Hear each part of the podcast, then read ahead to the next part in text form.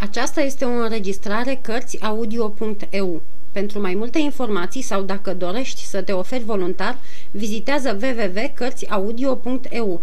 Toate înregistrările Cărțiaudio.eu sunt de domeniu public. Capitolul 61 Mănăstirea Carmelitelor din Betiun S-ar zice că marilor criminali le este hărăzit să treacă peste toate piedicile și să scape de toate primejdiile până în ceasul când soarta plictisită ridică o stabilă norocului lor nelegiuit. Așa s-a întâmplat și cu Milady. Trecu printre crucișătoarele celor două națiuni și ajunse la Buloni fără nicio neplăcere. Când coboruse la Portsmouth, Milady era o englezoaică pe care prigoana din Franța o alungase din La Rochelle. Debarcată la Boulogne, după o călătorie de două zile pe mare, se dădu drept franțuzoaică hărțuită de englezi la Portsmouth, în ura lor nesecată împotriva Franței. Milady avea de alminter cel mai prețios dintre pașapoarte, frumusețea ei, înfățișarea nobilă și mărinimia cu care împărțea pistolii. Scutită de obișnuitele formalități prin binevoitorul surâs și curtenitoarea purtare a bătrânului guvernator din port, care îi sărută mâna, ea rămase la Buloni atât cât îi trebuie pentru a pune la poștă o scrisoare cu următorul cuprins. Eminenței sale, monseniorul cardinal de Richelieu, în tabăra de lângă La Rochelle. Monseniore, eminența voastră poate fi liniștită. Înălțimea sa, ducele de Buckingham, nu va pleca spre Franța. Boulogne, 25 seara. Milady 2 P.S. Potrivit dorințelor excelenței voastre, plec la mănăstirea carmelitelor din Betiun, unde îi voi aștepta poruncile. Într-adevăr, chiar în aceea seară, Milady porni mai departe. O prinse noaptea pe drum. Se opri și se culcă într-un han. A doua zi, la cinci dimineața, porni din nou și, după trei ceasuri, pătrundea în Betiun. Întrebă de mănăstirea carmelitelor și se îndreptă grabnic într-acolo. Stareța mănăstirii îi ieși în întâmpinare. Milady arătă ordinul cardinalului. Călugărița porunci să îi se dea o cameră și să îi se aducă mâncare. Trecutul, greu de întâmplări, pierise din fața ochilor ei. Cu privirea ațintită asupra viitorului, nu mai vedea decât răsplata pe care i-o promitea cardinalul, căci îl slujise într-un chip atât de fericit și fără ca numele ei să-i fie cu nimic amestecat în sângeroasa ispravă. Mistuită mereu de noi patimi, viața ei era idoma acelor nori care plutesc pe cer, răsfrângând aci azurul, vâlvătaia focului sau negrul amenințător al vijeliei, nori ce nu lasă alte feluri de urme pe pământ decât doar pustiire și moarte. După prânz, călugărița a trecut pe la Milady. Într-o mănăstire sunt puține distracții și prea cinstita stareță ardea de nerăbdare să-și cunoască mai de aproape noua musafiră. La rândul ei, Milady ținea să placă stareței și nu era lucru prea greu pentru această femeie cu însușiri într-adevăr de seamă. Căutând să pară apropiată, izbuti să fie chiar încântătoare și cuceri pe buna călugăriță prin vorba ei atât de însuflețită și farmecul întregii sale ființe. Călugăriței, mlădiță de neam nobil, îi plăceau mai ales întâmplările de la curte, care ajungeau arare ori până la capătul regatului și care, mai ales, izbuteau atât de greu să străbată zidurile mănăstirilor, în pragul cărora se sting zgomotele lumii. Milady, din potrivă, cunoștea în amănunt toate firele tainice ale înaltei nobilimi în mijlocul căreia trăise mereu vreme de cinci sau șase ani. Se porni deci să dezvăluie blajinei călugărițe obiceiurile zilei la curtea Franței, îmbinate cu nemărginita cu cernicia regelui. Îi povesti apoi un șir de pățanii de ochiate de ale doamnelor și curtenilor, pe care călugărița îi cunoștea bine după nume, pomenind întreagăt de legătura de dragoste dintre regină și Buckingham, înșirându-le toate pe nerăsuflate. Dar călugărița se mulțumi să asculte și să zâmbească fără să răspundă. Văzând că asemenea istorisiri îi descrețesc totuși fruntea, Milady nu-și curmă spusele. Aduse binișor vorba și despre cardinal. Era însă foarte încurcată. Nu știa dacă stareța era regalistă sau cardinalistă. Prevăzătoare se ținu pe o linie de mijloc. La rândul ei, călugărița se păstra și mai la depărtare, mulțumindu-se să-și încline adânc capul de câte ori călătoarea rostea numele eminenței sale. Milady început să se teamă că se va plictisi grozav în mănăstire. Hotărâ deci să arunce undița pentru a ști la ce să se aștepte. Vrând să vadă până unde ar merge buna credință a vrednicei călugărițe, a început să-l vorbească de rău pe cardinal, încât, pe ocolite, află mai multe amănunte. povesti despre legăturile lui de dragoste cu doamna Daguillon, cu Marion Delorme și cu alte câteva femei galante. Călugărița ascultă cu mai multă luare aminte și, înviorându-se încet încet, surse. Bine, își zise Milady, începe să se mai dezghețe. Dacă o fi cardinalistă, cel puțin nu-i fanatică. Trecu apoi la prigoana pe care cardinalul o dezlănțuia asupra dușmanilor. Călugărița se mulțumi să-și facă semnul crucii, fără să arate nici în cuvințare, nici în potrivire. Aceasta o întări pe Milady în părerea că stareța era mai curând regalistă decât cardinalistă. Milady își urmă firul vorbii din ce în ce mai apăsat. Nu știu nimic din toate problemele acestea, rosti în sfârșit călugărița, dar oricât de departe suntem de curte și oricât ne-ar fi de străine țelurile lumii din afară, avem aici pilde nespus de triste despre ceea ce îmi povestiți. Una din oaspetele noastre a avut multe de îndurat de pe urma răzbunării și a prigoanei domnului cardinal. Una din oaspetele dumneavoastră? întrebă Milady. Dumnezeule, sărmana femeie, o plâng nenorocita și pe drept cuvânt, căci e într-adevăr vrednică de plâns. Închisoare, amenințări, schingiuiri, a îndurat de toate, dar la urma urmei, adăugă călugărița, poate că domnul cardinal și-a avut temeiurile lui când a făcut astfel și cu toate că femeia pare un înger, nu trebuie să judeci niciodată oamenii după înfățișare. Bun, își zise în sine Emilady, cine știe, te pomenești că voi descoperi ceva pe aici, norocul meu și se sili să împrumute privirii ei cea mai desăvârșită nevinovăție. Da, știu," răspunse Milady. Chiar se spune că nu trebuie să judeci după ochii cuiva, dar în ce să te încrezi dacă nu în cea mai minunată plăsmuire a Domnului? Că despre mine aș putea să mă înșel toată viața, dar eu tot voi avea încredere în ființa al cărei chip îmi va plăcea. Ați fi deci ispitită să credeți că această tânără e cu adevărat nevinovată?" întrebă călugărița. Domnul cardinal nu urmărește numai crimele, anumite virtuți le urmărește și mai grozav încă decât anumite fără de legi. Îngăduiți-mi, doamnă, să vă declar mirarea mea, îi curmă vorba călugărița. Privitor la ce? întrebă Milady neștiutoare. La cele ce-mi spuneți. Și ce găsiți de mirare în ceea ce vă spun? adăugă ea zâmbind.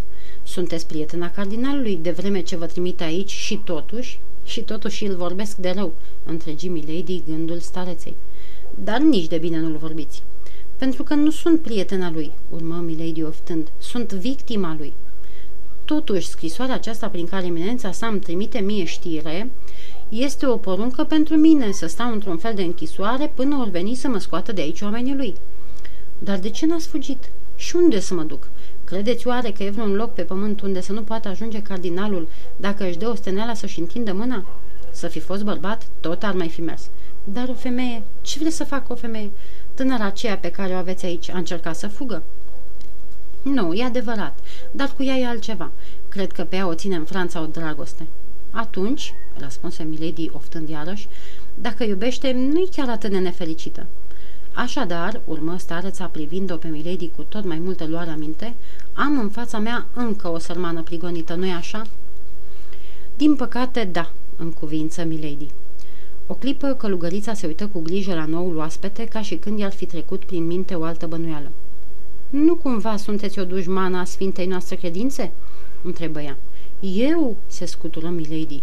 Eu, protestantă. Nu, vai de mine, el e un martor pe Dumnezeu din ceruri. Sunt, din potrivă, o catolică înfocată." Atunci, doamnă, urmă călugărița surâzând, fiți pe pace. Casa în care vă găsiți nu va fi o închisoare prea aspră și vom face tot ce va trebui ca să vă fie dragă șederea la noi. Ceva mai mult, o să vă întâlniți aici cu tânăra despre care v-am vorbit, prigonită fără îndoială în urma urzelilor de la curte. E o femeie plăcută, drăgălașă. Cum o cheamă? Mi-a fost trimisă de cineva foarte de seamă sub numele de Katy. N-am încercat să aflu celălalt nume al ei. Katy? se miră Milady. Sunteți sigură? Că o cheamă așa? Da, doamnă. Nu cumva o cunoașteți? Milady zâmbi la gândul că femeia aceea tânără putea să fie fosta ei cameristă, fiindcă de amintirea fetei se lega amintirea unei mânii, o aprigă dorință de răzbunare îi tulbură trăsăturile. Îndată însă, vicleana, cu o sută de fețe, își așternă pe chip liniștea și bunăvoința, pierdute doar o clipă. Și când aș putea să văd pe această tânără doamnă care simt că îmi va fi deosebit de, de dragă?" întrebă Milady. Astă seară, răspunse călugărița. Poate chiar mai curând, dar mi-ați spus singură că de patru zile sunteți pe drum. Azi dimineață va scula la cinci, așa că trebuie să aveți nevoie de odihnă. Culcați-vă și dormiți. La ora prânzului o să vă deșteptăm din somn. Adulmecând în bietoarea licărire a unei noi isprăvi, Milady s-ar fi lipsit și de somn, după pofta inimii ei, însetată de urzeli. Urmă totuși sfatul stareței. De 12 sau 15 zile trecuse prin tot felul de neliniști, încât chiar dacă trupul ei de fier ar mai fi putut îndura oboseală, sufletul ei, în schimb, avea nevoie de odihnă. Se despărți de călugăriță și se culcă ușor legănată de gândurile răzbunătoare pe care i le stârnise în chip firesc numele cameristei. Își amintea acea făgăduială, aproape fără margini, ce o făcuse cardinalul dacă ar fi izbutit în încercarea ei. Și izbutise. Îl avea așadar pe D'Artagnan în mână. Un singur lucru înspăimânta. Amintirea soțului ei, contele de la Fer, pe care îl crezuse mort sau, cel puțin, plecat din țară și care îi se înfățișa acum sub numele de Atos, cel mai bun prieten al lui D'Artagnan. Dacă era însă prietenul lui D'Artagnan, firește că îl ajutase în toate ticluirile, datorită cărora regina zădărnicise planurile eminenței sale. Dacă era prietenul lui D'Artagnan, era prin urmare și dușmanul cardinalului. Atunci, fără îndoială că îl putea învălui și pe el în răzbunarea sub ale cărei falduri spera să-l înnăbușe pe tânărul muschetar. Speranțele acestea erau pentru Milady tot atâtea gânduri dragi. A dormit curând în dulcea lor legănare. Un glas blajin, ce răsuna la picioarele patului, o trezi din somn. Deschise ochii și văzu pe călugăriță însoțită de o tânără cu păr bălai și pielea obrazului străvezie, care pironea asupra ei o privire plină de binevoitoare curiozitate. Tipul femeii tinere îi era cu desăvârșire necunoscut. În vreme ce schimbau între ele obișnuitele vorbe de cuvință, se cercetară una pe cealaltă cu mare luare aminte. Amândouă erau foarte frumoase, dar fiecare de o frumusețe felurită. Totuși, Milady îi surâse la gândul că o întrecea cu mult pe cealaltă printr-o linie falnică și o ținută de o înaltă noblețe. E drept că îmbrăcămintea de soră pe care o purta tânăra nu prea era potrivită pentru a înfrunta o astfel de bătălie. Călugărița le prezentă pe una celeilalte. Apoi, acest început de cunoștință fiind pus la cale, cum îndatoririle ei o chemau la biserică, lăsă pe cele două femei singure. Văzând că Milady stătea culcată, sora a vrut să iasă în urma stareței, dar Milady o opri. Cum, doamnă?" îi spuse ea. Abia te-am văzut și vrei să mă și lipsești de prezența dumitale pe care îți mărturisesc. Mă cam bizuiam pentru timpul cât va trebui să stau aici?" Nu, doamnă," răspunse sora, dar mi-a fost teamă că vă stingheresc. Dormeați și trebuie să fiți obosită." Și ce pot să-și dorească cei care dorm?" zise Milady. O deșteptare plăcută. Dumneata mi-ai dăruit-o. Lasă-mă acum să mă bucur în voie." Apoi, luând-o de mână, o trase ușor spre un jilț de lângă pat. Sora se așeză. Doamne Dumnezeule, începuia, ce rău îmi pare. Sunt de șase luni aici și n-am avut cea mai mică distracție, iar acum, când ați sosit și aș fi putut să-mi petrec și eu timpul mai plăcut, iată, se pare că, dintr-o clipă într-alta, voi părăsi mănăstirea. Cum?" făcu Milady. O să plecați de aici?" Cel puțin așa sper," răspunse sora cu o bucurie pe care nici nu încerca să o ascundă. După câte am aflat, ați avut multe de suferit de pe urma cardinalului," urmă Milady. Cu atât mai mult ar fi trebuit să ne apropiem." E adevărat ce mi-a spus buna noastră măicuță, că și dumneavoastră sunteți o victimă a preotului acela hain?" St, făcu Milady, nici aici să nu vorbim așa de el. Toate nenorocirile mi se trag, fiindcă am spus și odată cam ce ai spus dumneata acum, în fața unei femei pe care o credeam prietenă și care m-a trădat. Ai căzut și dumneata pradă unei trădări?"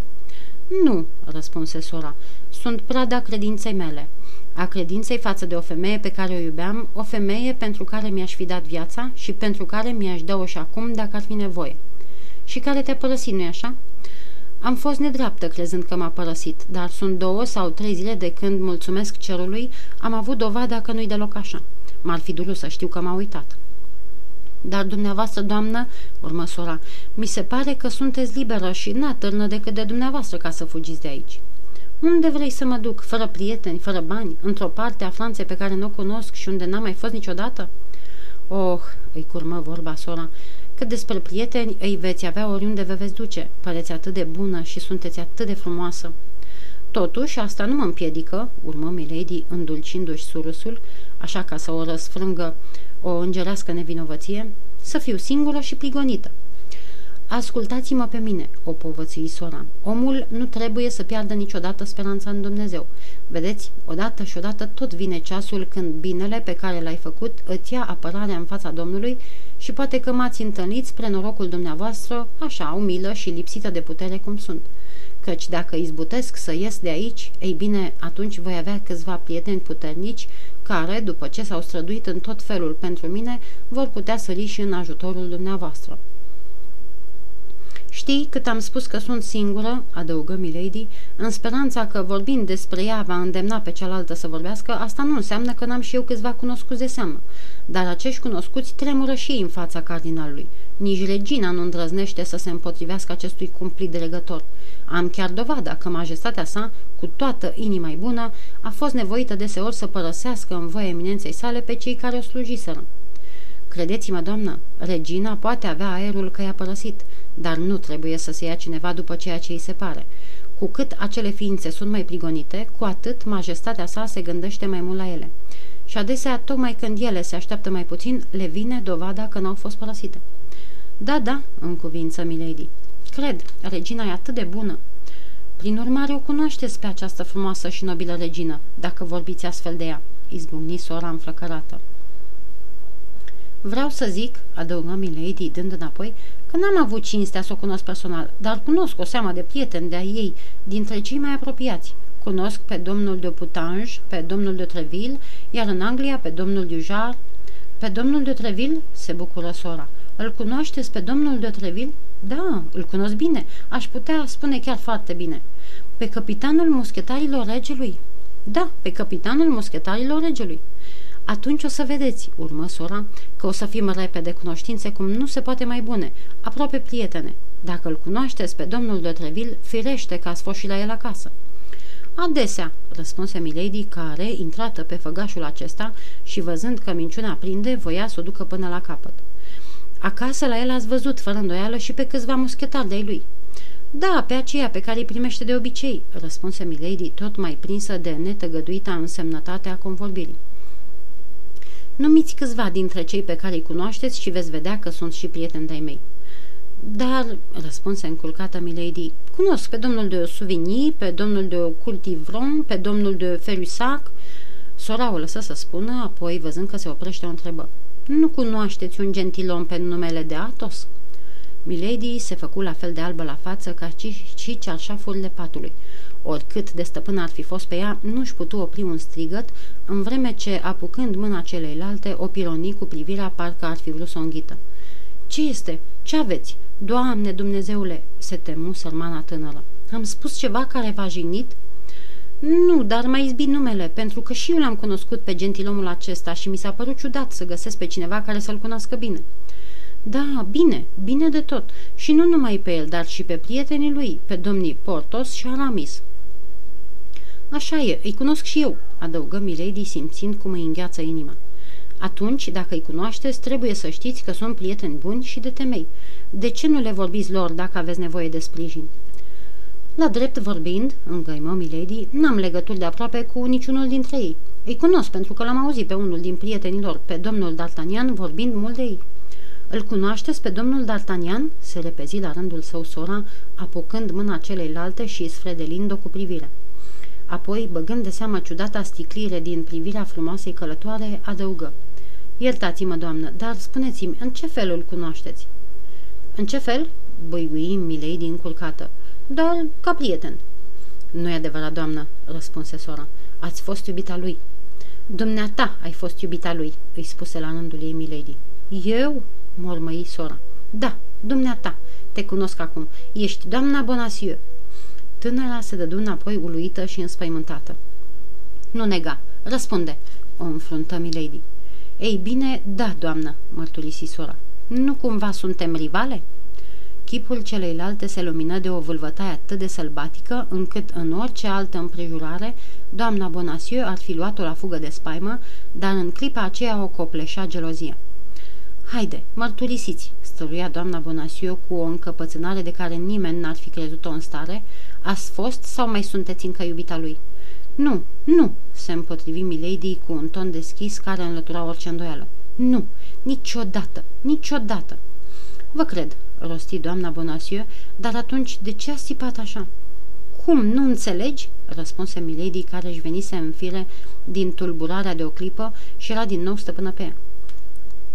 Cum vreți să înțeleg? Nu știu nimic."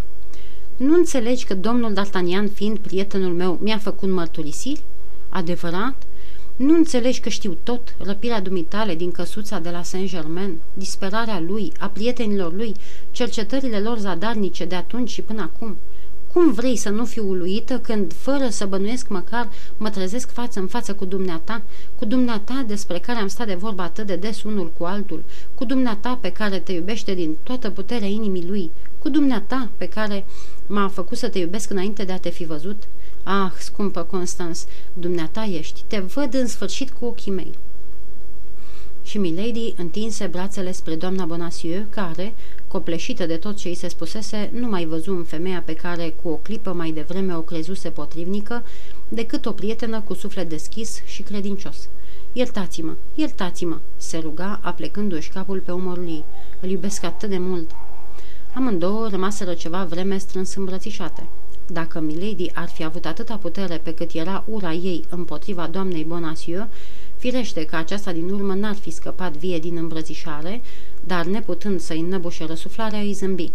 O, frumoasa mea dragă, scumpea mea micuță, se bucura Milady. Ce fericită sunt că te văd, lasă-mă să te privesc. Și spunând aceste cuvinte, o mânca într-adevăr din ochi. Da, dumneata ești. După câte mi-a destăinuit, te recunosc acum. Te recunosc foarte bine. Biata femeie nu putea bănui ce amarnică cruzime să lășluia în dărătul acelei frunți senine, în dărătul acelor ochi atât de strălucitori, în care ea nu citea decât mărinimie și milă. Atunci știți și dumneavoastră cât am suferit, dacă v-a spus tot ce suferea el, adăugă doamna Bonacieux, dar e o adevărată fericire să sufăr pentru el. Milady spuse și ea, da, e o fericire. Se gândea însă la altceva. Și apoi, chinurile mele se apropie de sfârșit, urmă doamna Bonacieux. Mâine, astă seară poate, îl voi vedea și atunci trecutul va fi mort pentru mine. Astă seară? Mâine?" întrebă Milady trezită din visare de cuvintele celelalte. Ce vrei să spui? Aștepți vreo veste de la el?" Îl aștept chiar pe el." Pe el? Pe D'Artagnan aici?" Chiar el. Dar nu se poate. E la asediul la Roșelei acum, împreună cu cardinalul. Nu va putea veni decât după cucerirea orașului." Așa credeți dumneavoastră, dar e pe lume ceva cu neputință pentru D'Artagnan al meu, pentru nobilul și vrenicul gentilom? Nu, nu pot să cred.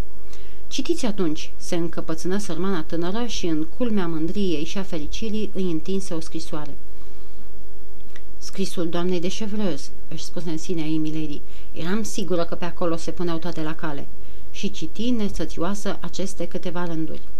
Scumpea mea copilă, fi gata, Prietenul nostru te va vedea curând și te va vedea ca să te smulgă din închisoarea unde siguranța vieții dumitale cerea să rămâi ascunsă. Pregătește-te deci de plecare și nu-ți pierde niciodată nădejdea în noi. Încântătorul nostru Gascon s-a arătat viteaz și credincios ca totdeauna. Spune că cineva îi e recunoscător de înștiințarea dată. Da, da, făcu un milady. Da, scrisoarea e limpede. Știi oare despre ce înștiințare e vorba? Nu, dar poate că o fi dat de știre reginei despre cine știe ce nouă lucrătură de-a cardinalului. Da, firește, asta trebuie să fie, în cuvință Milady, înapoind scrisoarea doamnei Bonacieux și lăsând să-i cadă capul îngândurat pe piept. Ah, strigă doamna Bonacieux, alergând la fereastră. O fi și venit? Milady rămase culcată în pat, împietrită de uimire. Atâtea lucruri neașteptate îi se întâmplau, încât întâia oară în viața ei își pierdea capul. El, el, șopti ușor. El să fie oare? Și nu se mișca din pat cu ochii pierduți în gol. Vai, nu, spuse doamna Bonasiu. Nu e el. E un bărbat pe care nu-l cunosc, dar care pare că vine aici. Da, își domolește mersul, se oprește la poartă, sună. Milady sări jos din pat. Ești sigură că nu e el?" întrebă ea.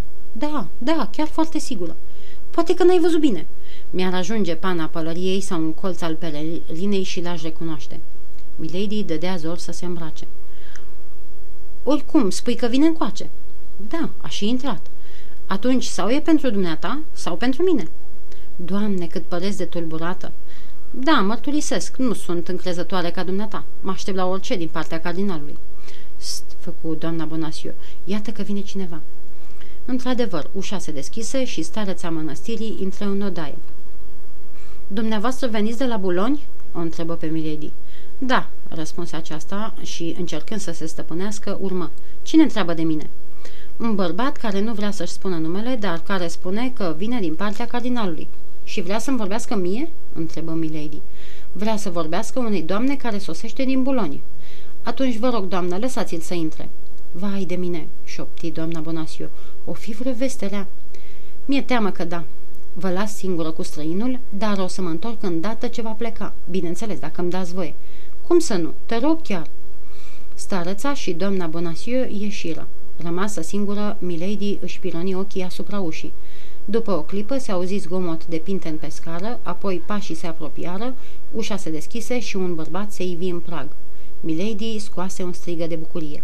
Era contele de Rochefort, cel mai credincios slujitor al eminenței sale.